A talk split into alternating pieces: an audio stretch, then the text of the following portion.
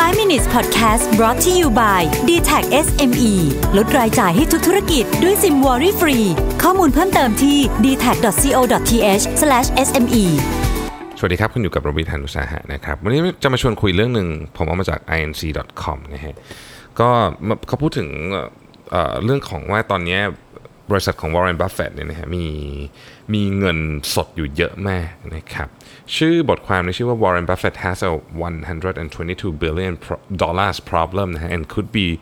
really bad news or a really good lesson นะครับซึ่งมันเริ่มต้นอย่างนี้ครับ ปกติเนี่ยบริษัทอย่างอย่างอย่าง Berkshire Hathaway เนี่ยก็ ก็จะมีเงินเข้าเงินออกซื้อของเข้าซื้อของออกอะไรตลอดเวลาอยู่แล้วนะครับ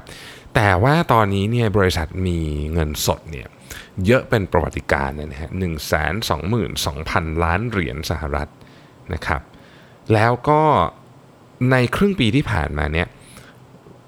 Berkshire เนี่ยขายนะฮะขายมากกว่าซื้อ ขายมากกว่าซื้อนะครับ ซึ่งข้อมูลอันนี้จากบลูมเบิร์กเนี่ยทำให้เห็นว่าเวลาคุณขายมากกว่าซื้อถ้าคุณถือเงินสดเยอะขนาดนี้เนี่ยนะฮะ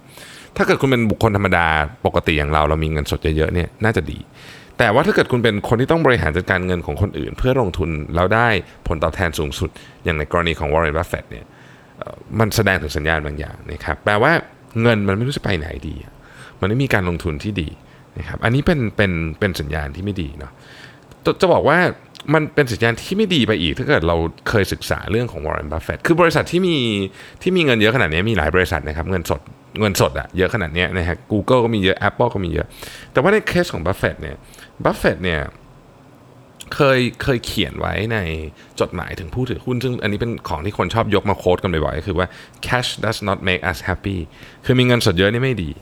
นะครับแล้วเขาก็เคยพูดในหลายหลายหลายโอกาสว่าแบบเออจริง ๆ แล้วเนี่ยเออมันเราไม่ควรจะถือเงินสดเยอะเกินไป ซึ่งในขณะที่เขาพูดตอนนั้นเนยนะฮะเขามีเงินสดอยู่หมื่นห้าพันล้านเหรียญนะใน Berkshire เนี่ยนะซึ่งปัจจุบันนี้มีอยู่ 8 เท่านะฮะถ้า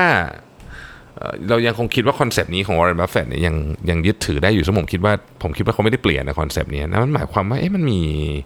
มันมีอะไรบางอย่างเกิดขึ้นนะครับอันที่หนึ่งถ้าเกิดว่าเรามองแบบแบบตรงไปตรงมาก็คือว่า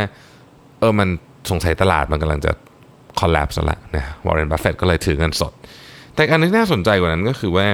บางครั้งเนี่ยนะครับคนเขียนเนี่ยเขาวิเคราะห์มาบอกว่า บางครั้งเนี่ยจริง ๆ แล้วเนี่ยการที่เราอยู่เฉยๆเนี่ยมันก็เป็นสิ่งที่ดีเหมือนกันคำว่าอยู่เฉยๆหมายถึงว่าเออเราไม่จำเป็นที่จะต้อง move ทุกตลอดเวลาก็ได้ คนที่เป็นนักธุรกิจเนี่ยนะครับ เวลาทำธุรกิจแรกๆเนี่ยจะรู้สึกว่าฉันต้องทำอะไรตลอดเวลา นั่นหมายถึงว่าถ้าเกิดมีอะไรเข้ามาปุ๊บฉันต้องลงทุนนู่นนี่ตลอดเวลานะครับแต่พอธุรกิจใหญ่มากขึ้นเรื่อยๆอย่างในเคสของ Warren Buffett เนี่ยการจะลงทุนเราได้ return เหมือนกับที่เคยได้ในอดีต หรือหรือการที่บอกว่า investment นี่เป็น investment ที่ดีเนี่ยมันต้องรอ เพราะว่าเล็กๆเนี่ย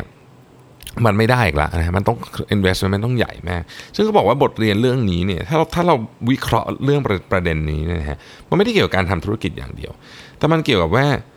เราเนี่ยเวลาเราเห็นโอกาสนะเราเราใช้คำว่า big wave เนี่ยนะฮะ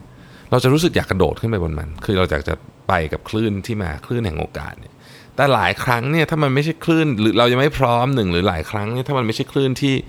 ที่มันจะไปไหนได้ไกลเนี่ยคลื่นมันก็ซัดเข้าหาฝั่งแล้วก็หายไปอยู่ดี สิ่งที่ต้องการจะเปรียบเทียบก็คือว่า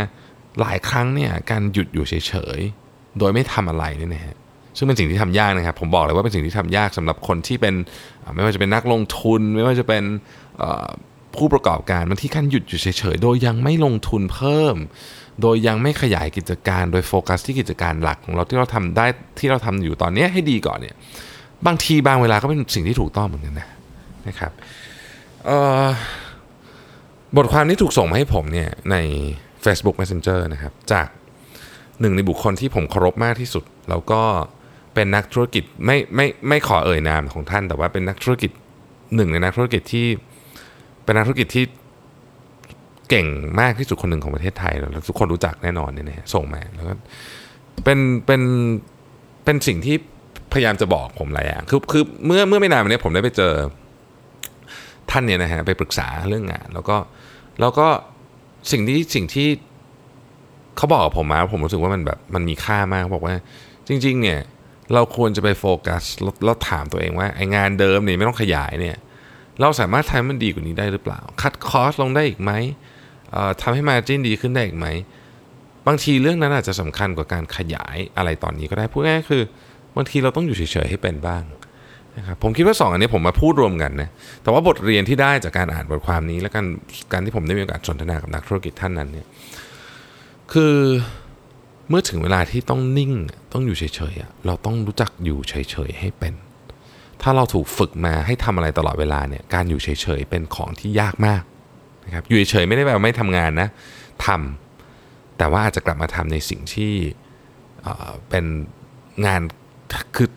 ทำให้งานที่มันเป็นแก่นของมันมันแข็งแรงจริง ๆ ก่อนที่จะกระโดดไปทำเรื่องใหม่ ๆ เพราะโอกาสเนี่ยมันมีมาตลอดแหละนะครับ ไม่ได้หมายความว่าเราจะไม่คว้าโอกาสอะไรไว้เลย แต่ว่าถ้าไม่มีอันนี้ถ้ามันยังไม่ใช่เวลาที่ถูกต้องบางทีมันเป็นคลื่นที่มันกำลังจะซัดเข้าฝั่งอยู่แล้วอะเรากระโดดไปมันผิดเวลาผิดจังหวะ อุปกรณ์ก็ไม่มี เราก็บาดเจ็บโดยไม่จำเป็นนะครับ ฝากไว้นะฮะ อยู่เฉยๆบ้าง บางทีการอยู่เฉยๆ ก็เป็นกลยุทธ์แบบหนึ่ง ขอบคุณที่ติดตาม 5 minutes นะครับ สวัสดีครับ 5 minutes podcast presented by d t e c h SME